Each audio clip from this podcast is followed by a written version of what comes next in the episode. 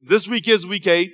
Uh, and so if you missed any of the other ones, I, of the other weeks of this series, if you're our guest today, tuning in for the first time, or you just missed a few of them, uh, I'm at a point in the series where I'm not, I'm, it takes too much time to recap every week that I did. So if you missed any of them, go online, our website, app, any one of those podcasts, YouTube, and I want to encourage you to, to catch up because they do kind of build on each other. So I will just recap. A few weeks ago, uh, we saw that Jesus Christ is our perfect high priest. Then last week, we saw that Jesus Christ has a superior priesthood than any of the other priests in the Old Testament. And remember, just a little backdrop if you missed or hadn't been here, the writer of Hebrews is writing this at this time to new uh, Jewish Christians. They were Hebrew Christians that just got saved, but they were still in, in, in uh, surrounded with Judaism. The temple was still in operation with priests still offering sacrifices. We'll see that again. I'll mention it again. So that's why he's writing and having to, he's trying to convince them that even though we can't see Jesus, he's our superior, perfect high priest. And there's a, there's a priesthood that he comes from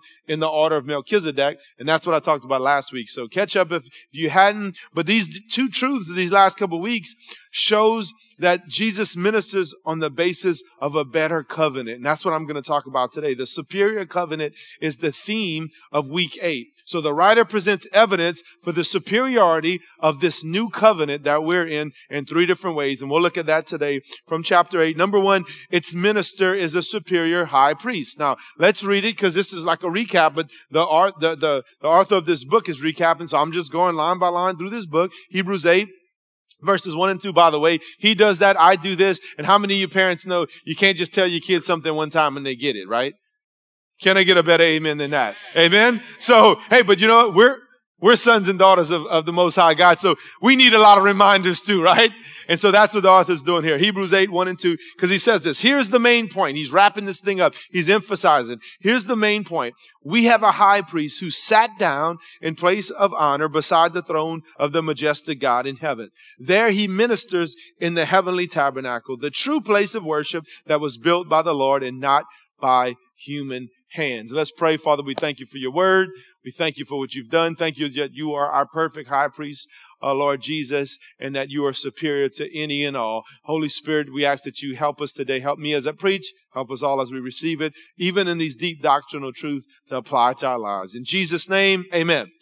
As I mentioned before, again, we talked about this in detail, so I won't spend too much time on this point today.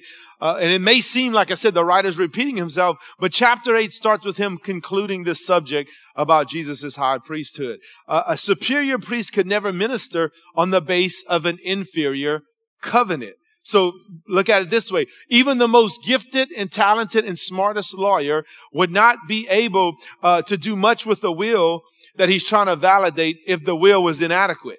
He could only enforce or, or, or implement a will it, it, the, the, based on you know how good the will was laid out. So as the writer presents the main point and the climax of this discussion, he lays out several facts to prove that Jesus is the superior high priest First, Christ's moral adequacy, right? We know that. Verse one, we have his high priest. The fact that Jesus is morally perfect and yet identified with us in our needs and temptations makes him superior than any other priest, past or present. And I'll say it again, even pastor, right? See, I can relate to you with what you go through in some things, but I'm far from perfect. Amen. Come on, my wife, she's saying a loud amen inside right now. Amen. But Jesus, on the other hand, he was perfect but since he was also human, he could relate to us. That's what makes him our perfect high priest. Next, Christ finished work on the cross. Verse one, we have a high priest who sat down. This is important at the place of honor. Now, you might, you need to know this, and I love this, and you, you might want to write it down. Today our Lord is seated because his work is completed. Today he is seated because his work is completed. Listen, you, I don't know if you knew this, but there was no chairs in the Old Testament tabernacle all the furniture, there was no chairs in there. And that shows there was no chairs because they, it, it, they had to continuously repeat those offerings and those sacrifices year in and year out because they knew it never provided finished salvation. Would it Jesus say in John 1930 when he was hanging on the cross right before he died? It is finished. See, the, the priests didn't have chairs because their job was never done. When Jesus died on the cross, he said, It is finished, right? And now he's seated because his work is completed. Also, we see Christ's enthronement, right? Verse 1 Jesus Christ is not just seated, it is where he is seated that adds glory to him and his work. He's seated on the throne uh, at the right hand of the Father at the throne of God. This enthronement was the fulfillment of the Father's promise to the Son that we read in Psalm 110, verse 1. A lot of you familiar with the scripture. The Lord said to my Lord, Sit in the place of honor at my right hand until I humble your enemies, making them a footstool under your feet.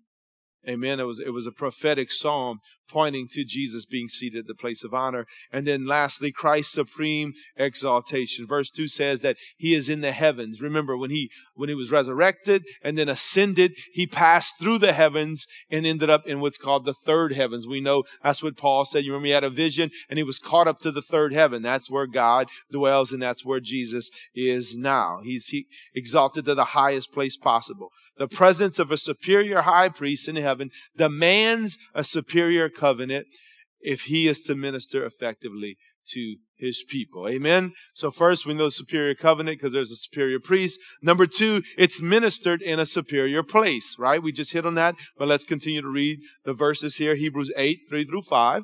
And since our I'm sorry, and since every high priest is required to offer gifts and sacrifices, our high priest, high priest must make an offering too. If he were on earth, he would not even be a priest since there already are priests who offer the gifts required by the law. This is the key part I want you to hone in on. They serve in a system of worship that is only a copy, a shadow of the real one in heaven. For when Moses was getting ready to build the tabernacle, God gave him this warning. Be sure that you make everything according to the pattern have shown you here on the earth. In these verses, the writer expanded on the marvelous truth that Jesus Christ today ministers in a heavenly sanctuary. See, again, the reason for this discussion, discussion that he's writing and emphasizing and repeating is because there was a real temple with real priests still offering real sacrifices and offerings. So he's having to continue to remind him to, to, to that these are only types of shadows and just something uh, pointing to what's to come. And now he's like, we're here. Jesus Christ, even though we can't see him, is in heaven he is ministering. It would have been easy for them to go back to that way. So after all, how would they know that Jesus Christ is ministering in the sanctuary? Has anyone actually seen him doing this? No, nobody back then and no, none of us right now can peel back heaven and look and see Jesus ministering. So they had good questions, but the writer had good answers. There's first the logical answer. We know because he is a high priest who serves others. Each high priest was appointed to offer gifts and sacrifices. Therefore, Jesus Christ must offer the same, is what he said. But these sacrifices can't just be offered anywhere. They had to be offered specifically where God said they would be. Appointed place at the time was the tabernacle. So if Jesus Christ is our high priest, and he is, who offers a sacrifice in heaven, the tabernacle obviously is in heaven. So don't think also that Jesus is offering sacrifices in heaven that correspond with Old Testament sacrifices. The phrase make an offering is in the Greek tense that implied makes an offering once and for all. It goes back to that offering on the cross was it. He's not making more offerings and sacrifices in heaven. What this is, is implying is he sacrificed himself once and for all, and now he's a living sacrifice in the tabernacle in heaven. Amen? Next is the genealo- uh, genealogical answer found in verse 4. We have already gone over that uh, in, in his human ancestry, he couldn't be a priest on earth because he comes from the line of Judah. That's the priestly line. I mean, the kingly line, I'm sorry. The kingly line, David, King David came from the line of the tribe of Judah. So did Jesus. He's our King of Kings. Amen. But he's also our, our priest. So he couldn't be a priest on earth. So obviously it points to him being a priest in heaven, right? in the order of Melchizedek, which governs his ministry now. And that's what we talked about last week in detail. That's why if you missed last week, you need to go check that out. Jesus' earthly birth from the, line of the tribe of Judah uh, would not permit him to be an earthly priest again. So he he, he he's a priest in heaven. And then lastly, the the uh, the typology answer in verse five. And I want to read this because this is really where we we recapped a lot of this, but this is something that's new. We need to focus in on Hebrews eight five. They serve in a system of worship that is only a copy, a shadow of the real one in heaven. For when Moses was getting ready to build the tabernacle, God gave him this warning. This is cool, I think too. I just this just hit me. He didn't give him instruction. He actually gave him a warning. Be sure that you make everything according to the pattern that I've shown you on the mountain. This word pattern here in this verse is the Greek word typos, from which we get the English word type. This was a type, right? A type is an Old Testament picture of a New Testament truth. Paul uses the same word uh, in Corinthians as well when he says that everything that we read about, the, the, the Old Testament stories, were types and shadows. He uses the same Greek word typos, Old Testament pictures, real life accounts to help us, and it implements New Testament truth. In verse 5, this quote was from actually from Exodus 35 and 40, where it refers to the heavenly uh, tabernacle. Moses saw this pattern. God gave it to him on the mountain, and he duplicated its essentials in the earthly tabernacle. The true tabernacles in heaven, so this one was just imitations and copies of the true one. Now, again, this whole New Testament, I'm sorry, Old Testament system is what it says here is but shadows. The Bible says in Hebrews 10:1 that the law was but shadows for things to come. The truth and the light that shines is Jesus Christ. So I had a young man last week ask me about that. Ask me about some, why do we still, uh, preach the law and talk about the law if, if it doesn't apply to us anymore? Because it shows all of these are types and shadows. We can still learn from the old testament. We can still learn from the law. Like i said last week even though we're not bound and under the law we're free from the law doesn't mean that we're lawless. Doesn't mean that we can live a life of sin. You still shouldn't murder. You still shouldn't commit adultery you still shouldn't steal and lie, right? Right? Amen. So just because we're free from the law doesn't mean that we're lawless. But you got to remember that's why we still read Old Testament. But watch, check this out. This is awesome. So here's the picture, the type uh, uh, that he gives them. Build the tabernacle this way, a picture of heaven. Then later in the book of Revelation, John's starting to get revelation of heaven and it peels back. God peels back uh, the heavens for him. And what does he find? Well, in the book of Revelation, he describes a heavenly tabernacle. We read in the book of Revelation that there's a temple of God. It says in Revelation 11, 19. Of course, there's no actual building in the eternal state of heaven because the entire city of God will be a temple. It says that in Revelation 21, 22. Then there's the brazen altar in Revelation 6, as well as the altar of incense in Revelation 8, the sea of glass in Revelation 4, 6. This reminds us of the laver. The seven lamps of fire in Revelations 4, 5 suggests the seven branch lampstand in the tabernacle. So isn't that awesome? You got the Old Testament. Moses uh, gets the picture from God. Hebrews is talking about there's a tabernacle. Then later, John, the book of Revelation, he sees it in heaven. Amen. So these are all types and shadows. So if you're wondering, like, well, man, why do we still read the Old Testament and the law? Because it's everything is, is a type and it's a shadow and it points ultimately, like this whole book and this whole verse, to Jesus Christ. My goal and my prayer and my hope for you is that week in and week out after this, uh, uh, these sermons and this series, that you will see the Lord in a greater way. As he is, we know Jesus Christ ministering in the original sanctuary and he's ministering in a better place. So the writer was asking these Hebrew Christians, why fellowship with the priests who are serving in this copy sanctuary, which was still there, when you can fellowship with Christ in the true heavenly sanctuary? So I'm going to say it this way, according to this conversation I had last week as well, because this person was telling me that he got a hold of some videos online and that some Christians, and you might have heard or seen this before, some Christians are still saying that even though we're born again Christians, we shouldn't eat certain foods. Or we should worship the Lord only on certain days. Well, that's, uh, that's, that's New Testament believers trying to put us back under the law. And just as what they was doing, they was still trying to go back under the law, although they were free in Christ. And this is an illustration that might help you if you think that way. If people try to get you caught up uh, on eating certain foods, which Jesus Himself, when He mentioned uh, that food just passes through the body, the Bible says in every translation in the Gospels, by saying this, He declared all foods good to eat. By the way, Paul later said as well, Paul said that, that any food is good and, and to eat as long as you thank God for it and you bless it, right? So if you try to be a born again Christian and still follow the law, it's almost like you're trying to live on the blueprint of a house instead of living in the house itself. Amen? So be, we, we, we have the shadows, the type the Old Testament love it, but don't go back into that. Don't try to get caught back up into the rules about food and about the certain days and all that. People say, like, what certain day is the sad, the holy day? Hey, listen, every day is a holy day. Every day's a holy day. Whether you do it on Saturday, Sunday, some people work. I, I, I say this when people get caught up, and I say, man, I know people that work on the weekends. Their Sabbath's on Wednesday. They come to church on Wednesday. You think they, no, any day's a holy day, right? We're the temple of the living God now. We're the temple of the Holy Spirit. Every day should be holy. Every day is a day of worship. Every day could be a day of church, right? And so I'm just, just as he was encouraging them, because they still saw the temple of the priests, we can still listen. Even as Protestant, non-denominational, spirit-filled Christians, we could be religious sometimes.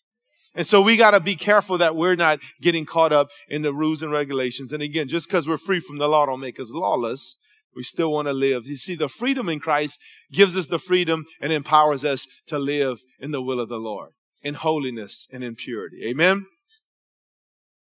So now the writer is giving us two different kinds of evidence for the superiority of this new covenant. It's, again, greater high, superior high priest, a superior place in heaven. And then now he devotes the remainder of this section of this, uh, the, this chapter to the third piece of evidence, which is found uh, in Hebrews 8, 6 through uh, 13. And I'll just give it to you. Number three is it's founded on better promises. He wraps up this whole chapter. It's founded on better promises. Let's read it. Hebrews 8, 6 through 13. But now Jesus, our high priest, has been given a ministry that is far superior to the old priesthood, for he is the one who mediates for us a far better covenant with God. Here it is, based on better promises. If the first covenant had been flawless, there would have been no need for a second covenant to replace it. But when God found fault with the people, he said, The day is coming, says the Lord, when I will make a new covenant with the people of Israel and Judah. This covenant would not be like the one I made with their ancestors when I took them by the hand and led them out of the land of Egypt. But they did not remain faithful to my covenant, so I turned my back on them, says the Lord. But this is what the new co- but this is the new covenant I will make with the people of Israel on that day, says the Lord. I will put my laws in their minds and write them on their hearts. I will be their God and they will be my people. And they will not need to teach their neighbors, nor will they need to teach their relatives, saying, You should know the Lord. For everyone from the least to the greatest will know me already. And I will forgive their wickedness, and I will never again remember their sins. Come on, that's some good news in there, y'all. When God speaks of a new covenant, it means he has made the first one obsolete. It is out of date and it will soon disappear. See, in the old covenant, Moses mediated between the old covenant and God, right? God gave him the laws, the Ten Commandments. God showed him the, the uh, pattern of the tabernacle. He was the mediator, which means a go between, right? We know that today that Jesus Christ is the mediator of the new covenant, which by the way, 1 Timothy 2 5 says there's only one mediator between God and man, the man Christ Jesus, right? So Christ's ministry as the mediator is more excellent than the Old Testament priest because it's based on a better covenant. And this covenant, again, is founded on better promises. Now, this better covenant that's referred to in these verses, in this paragraph, was first announced and prophesied by Jeremiah in Jeremiah chapter 31. And the promise was given in a prophecy that assured the Jews a future restoration. A little bit of history here. Jeremiah ministered during the closing years of the nation's history before Judah went into Babylonian captivity. At a time when the nation's future seemed completely destroyed, God gave this promise restoration uh, of, of, restoration and blessing. Right, so that's where the original uh, uh, prophecy and text came from. But let's move into the, the New Testament and the New Covenant now.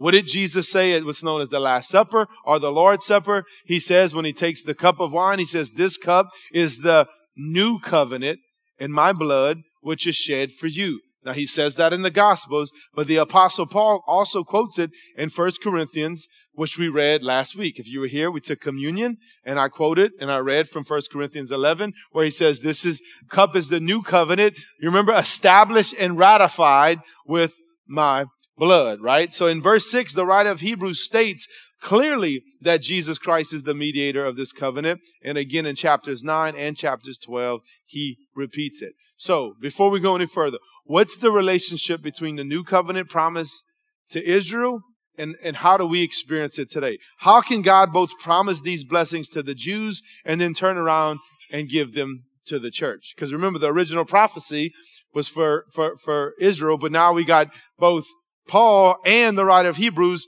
applying it to the New Testament church. Well, like a few things I've dealt with in Hebrews, there's a lot of different trains of thoughts. I'm not going to get into all that. But one being Some people, even some Christians, believe in what's called a dual covenant.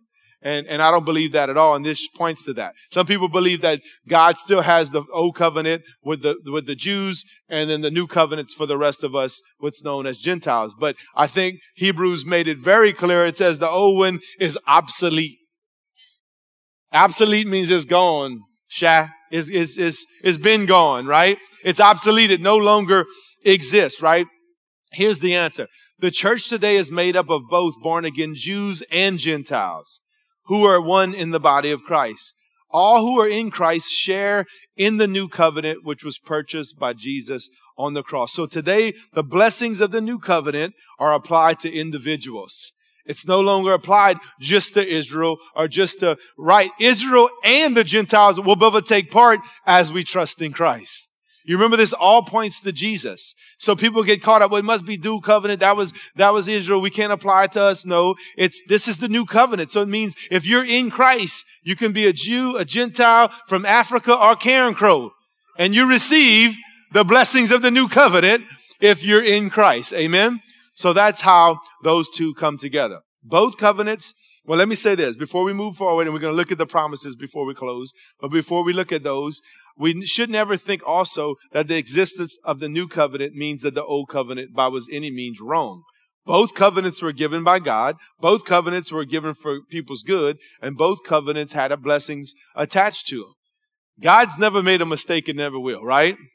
What does Hebrew 8, 8 say? Let's read it again. When God found fault with the people, right? This was a shadow, and it, it was it was foreshadowing Jesus. At the same time, though, God didn't break it on His end; it was the people, right? When He found fault with the people, the Lord and His covenants are flawless. The flaws and faults were with the people, right? So don't ever think like, well, oh man, God messed up. He made a mistake. He must have not put the right clauses in there. No, no, no. Hebrews 8, 8 makes it clear. It was the, the on the people's end. Amen. We'll get into that a little bit more in a minute. So let's look at these better promises as we conclude today that belong to this new covenant. First of all, the promise of God's grace. Amen. Hebrews 8, 9, let's read it again. This covenant will not be like the one I made with their ancestors when I took them by the hand and led them out of the land of Egypt. They did not remain faithful to my covenant, so I turned my back on them, says the Lord. See, the emphasis in this new covenant is on God's I will.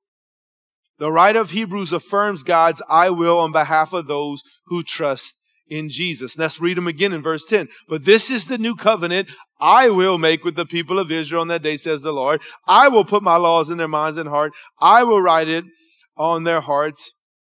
I will be their God and they will be my people. Look at that. I will four times it's stated in this one verse and six times between the verses of eight and 12. I said this a couple weeks ago. That shows God saying, I will.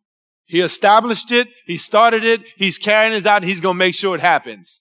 He will. It doesn't fall on us. The burden's not on us, right? He will, right? See, and the, speaking of God's grace, a promise of God's grace, He showed His grace to Israel, His grace to Israel. God led Israel out of Egypt the way a father would lead their children out of harm, out of harm's way to try to help them. See, God gave Israel His holy law for their good, to separate them from pagan nations and to protect them from sinful practices. But again, the nation of Israel failed. God did not find fault with his covenant, but with his people. The problem was not with the law. The problem was with sinful nature. And before we're too hard, because even as a pastor who's been preaching for a long time, I could be hard on the people in the Bible, especially the Old Testament. So before we are too hard on these people in the Old Testament law, we still do the same thing today. The problem's not with the Bible. People try to find fault with the Bible and say the Bible contradicts itself. No, the Bible, the problem's not with the Bible, it's with sinful nature. The fault is still with the people, right? And so I just want to encourage you with that is, is that, but, but God is gracious. I love this. Hebrews 6:19 says that the law made nothing perfect because it could not change a human heart. We know that. Only God's grace can change our heart. The new covenant is fueled by God's grace. No sinner can become a part of this new covenant without trusting in the Lord Jesus, without faith in the Lord Jesus. And what does the Bible say? We're saved by grace through faith, right? In our Lord Jesus Christ. So that's the promise of grace. Next is the promise of transformation. In verse 10, the law of Moses could declare God's holy standard, but it could never provide the power needed for obedience. Parents, let me ask you again. You can give your kids a standard and a list of chores, uh, but obedience is usually not the first thing that just comes out of them, right? That list doesn't empower them to be obedient. Can I get a better amen, parents? Usually that rod of correction is a motivation for some obedience. Amen? Or it can be. Sinful people need a new heart and a new dispensation within them. And this is exactly what the new covenant provides. When a sinner trusts Christ and receives a divine nature, that divine nature creates a desire to love and obey the Lord. We don't obey because we have to, we get to now, because we're now, we're in Christ. We're in this new covenant. Amen. By nature, sinful people are hateful and disobedient. Have you noticed that? That's just nature. But the new nature that God gives us as believers, uh, both gives us both the desire and the dynamic to live a godly life. See, the law was external. It was written on tablets of stone, right? We know Moses read them, wrote them on the Ten Commandments. But the new covenant makes it possible for God's word to be written in our hearts and in our minds. God's grace makes an internal transformation possible and makes the surrendered believer more and more like Jesus. And now that's why, if you've noticed, I've even changed my terminology. Those of you that members here every Sunday when I invite people to get saved. Now I don't, I don't just say like, hey, do you want to accept Christ? I, I, I purposely use that word. Do you want to surrender your life to Christ? Because you can accept the free gift of salvation and not be surrendered. See, a surrendered believer, when you surrendered to the, to the Holy Spirit and to His Word, that's where the power of transformation comes in. He begins to transform you more and more like Jesus. So the next promise is the promise of transformation. Then the promise of forgiveness for all. Let's read Hebrews 8, 11 and 12 again. And they did not, and they will not need to teach their neighbors, nor will they need to teach their relatives, saying, you should know the Lord. For everyone from the least to the greatest will know me already, and I will forgive their wickedness, and I will never again remember their sins want you to hone in on that. We'll get to that in a minute. See, there's no forgiveness of sin under the law because that's not what the law was given for. If you remembered last year, I did a series on the Ten Commandments and I used that illustration. I had a mirror and I took some of my wife's uh, makeup, her base to kind of act like dirt. And I showed you just with an illustration. The mirror, like the law showed me that I had something on my face, but then I tried to clean it off with the mirror and it didn't work, right? I had to take some baby wipes or something and, and clean them off. So the law's intention never was to forgive sin. It was to show us our sin. The law could not promise forgiveness to Israel, let alone all mankind, right? It's only through the sacrifice of Jesus that this forgiveness is possible. See, the Old Testament sacrifices brought a remembrance of sins, not a remission of sins. Only the blood of Jesus brings the remission of sins. Now, Hebrews 8 11, you might think, man, what does it mean right there? You don't have to teach one another. It was quoted from Jeremiah 31 34, and it refers to the day when Israel shall be reunited with Judah and be, shall rejoice in the promised kingdom of the Messiah. This is speaking of the end. This is speaking of the last days when everybody will be saved. That's what he's saying. You won't need to teach one another anymore because he said, from the least to the greatest will know me. That's when this whole thing's wrapped up. That's what it's prophesying towards. When we're all saved and we all know the Lord, there won't be no need of teaching one another. Amen? And that's what it's referring to. However, until that day, it's both our privilege and our responsibility to share the gospel message to this lost world around us. Just as Helping Hands, the group went out yesterday to feed the homeless and share the gospel. Just as we do, I mean, this week we did it, last night, serve week, every day of your life, we have that responsibility. Now, I want to want to hone in on this. What does it mean that God will never remember our sins in verse 12? It doesn't that doesn't mean he forgets. It means that he doesn't hold it against us. He deals with us on the basis of grace and mercy, not law and merit. Because going back, as I was speaking, uh, and, and some people think, you know, like, well, we still got to eat certain foods and do certain things uh, to be close to God. Be careful, because if you want to live under the law, you'll be judged according to the law. So I rather live under grace. And whenever I do mess up and need help and truly repent, you know what? There's mercy and grace there, right? See, once a sin is forgiven, it is never brought up before us again. The matter is settled eternally. Let me pause here and say, it, it, it, the Lord dropped it in me in the first service. That may be one thing for some of you in all this doctrinal stuff before you leave here today. You're a born again believer.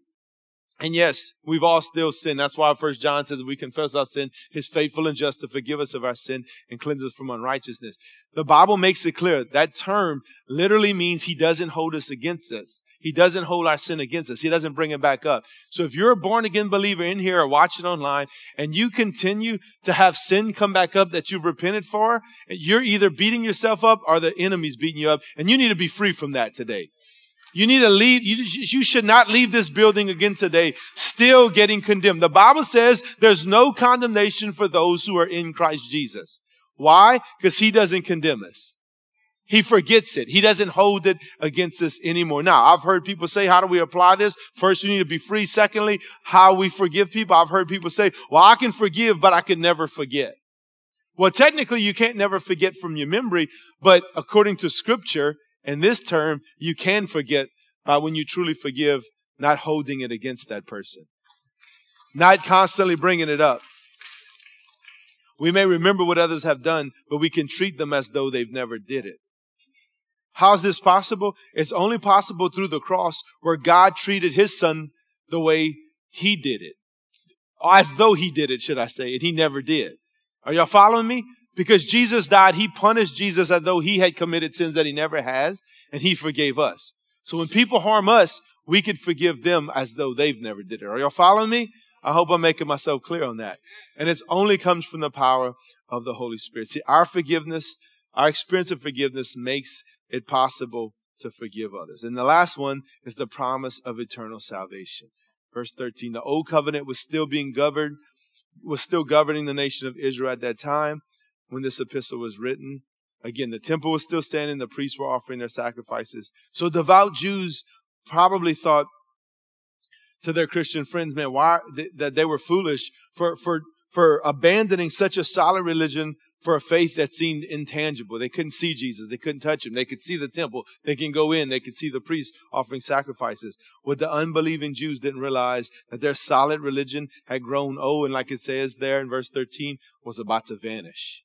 And physically it did because we know in 70 AD, the city of Jerusalem and the temple was totally destroyed by the Romans. And to this day, Jewish people don't have a temple or a priest to offer sacrifices to. And I think that was part of, of, of, uh, I know it was God allowing, I believe it was God allowing that, as Brother Glenn said a couple weeks ago, God allowing that. Why? Because it, it's still a hindrance, especially to Jewish people, to believe that Jesus is the Messiah. I believe the Lord allowed the temple and the priest to get out of the way to maybe help as not being a stumbling block, because that's why Hebrews keeps diving into all of this stuff. But what about you and I? We never went, well, some of us went to different kind of, I guess, temples and churches and stuff and went, you know, our way of religion. But has anything been a stumbling block for you to keep you from knowing the Lord? See, the new covenant brings eternal blessing because Jesus is the author of eternal salvation and eternal redemption. Now, as we conclude, that word new, even in the word new, the new covenant, the Greek word new means new in quality, not new in time. It wasn't new because it was a new season. It's new in quality. It means it will never disappear and it will never be replaced. See, God has called us, church, to live in a covenant relationship with Him. Just as He's called us to be in covenant with our spouses. And I know this is hard for the Western world, especially Americans, to understand covenant relationships. You know, I know that's true because over 50% of people, even Christians, get divorced in their marriages. And as a believer, as a believer, when you make a covenant with God and a covenant with, with life, what you're saying is, it's forever, baby. All right? We're going, we're going the long haul with this because I made a covenant with you. It's the same with our relationship with the Lord. A covenant relationship with God that He's calling us to is a meaningful relationship in which we know God, we have His Word written in our hearts, and we have our sins decisively forgiven by the sacrifice of Christ. Amen. Are you in this kind of relationship with God? Do you have a covenant relationship with Him? You, you may come to church, you may watch online, you may even give some money, and all that's great. We need to do these things. Read your Bible, even pray. A lot of people say they pray, but are you in covenant relationship with Him? Would you bow your head with me and close your eyes as we conclude? Just out of reverence for the Lord, respect for others. You know, I can't help but think as Miss Wendy was in this first service and Brother Jim was laying right here in front of the stage yesterday. His shell was. He's in glory now. And man, it's so much easier as a pastor to to, to do services, funerals, and when, when we know it's believers. Those, that brother got saved in 1984 and got connected shortly thereafter here with Brother Francis and Miss Babs. Stayed faithful serving the Lord all those years. It was so nice. It was a celebration. Brother Mike was helping with the music. They did a great job. Right, Brother Mike? And we celebrated his home going because we knew where he was going. There was no doubt Brother Jim was saved. But what about you? If you don't mind, with every head bowed, every eye closed. What about you? We talked about the end, right? That that that that that scripture was talking about the end. I know we're living in the last days, but what if it's, it was your last day today? What if that was your funeral service that we were doing here yesterday? Would we be able to stand up here and talk about how you in the glory of Jesus? Or would you be spending eternity separated from the Lord? Bible says we've all sinned and fall short of God's glorious standard, and the wages of sin is death. That word death is an eternal death because the next line says, But the free gift of God is eternal life through great Christ Jesus, our great high priest who instilled a great superior new covenant. If you say, Brandon, I'm not sure, man, where I would be if I'd be with Brother Jim and Brother Francis and all the saints before me, I'm not sure, man. But I want to be sure before I leave here today, I want to be born again. If that's you, just slip up your hand. Say, Brandon, that's me. That's me. I see your hands over here. Even if you're watching online at LPCC, come on. I can't see your hand, but the Lord can. Anybody else? Lift up your hands to the Lord and say, Brandon, I, I want to pray. I need to get born again today. Or maybe you're a prodigal son or daughter, and you said, Man, I, I used to serve the Lord, but I've walked away. And maybe you say, Man, I need to resurrender my life to the Lord. Not recommit. I need to resurrender. That's you. Just slip up your hand. Over here, sir. I see your hand. More hands going up. Amen. Come on, let's pray together in faith as a body of Christ. Those of you that raise your hand and the rest, let's pray with them. Lord Jesus, thank you for loving me. Thank you for dying in my place. Lord, I know that I've sinned and I repent of my sin. I turn to you and I surrender my life to you. Thank you, Lord Jesus, for the new covenant that I am entering into with you today. Holy Spirit, Give me the grace and the strength to live a life that glorifies Jesus all the days of my life. In Jesus' name we pray. Amen and amen. Come on, let's celebrate and rejoice with these today. Amen. Congratulations, brothers and sisters. Fill out, if you made that decision, fill out a connection card in the chair in front of you. Turn it into the info center. We have a Bible. We'd love to meet you. Hey, would you stand up with me? Can I get the pastors and the altar team to come up? I, I want to do this before we leave, and then I'll release you for some of you. I'm not going to hold you here.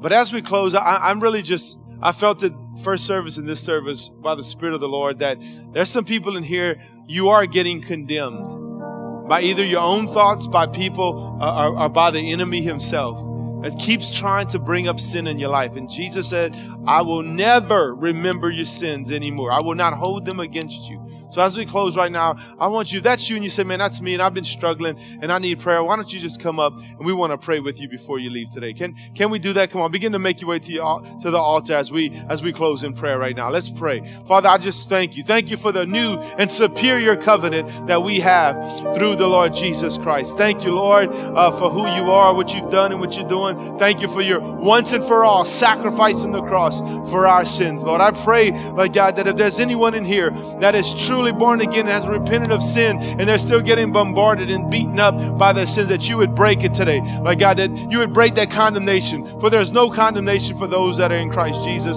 So I pray, Father, that you'd help them and that you would set them free today from this condemnation. May we live in the freedom and the glory of the Lord Jesus Christ. I pray you bless these as they go today and all that they do in this weekend as they may have time off with their families, Lord. In Jesus' name I pray. Amen and amen. Well, God bless you. Happy 4th of July. I pray you enjoy any time you may have off. If you need prayer for anything specifically besides this, come on up. We'll be glad to pray with you. Have an awesome day. Love you guys.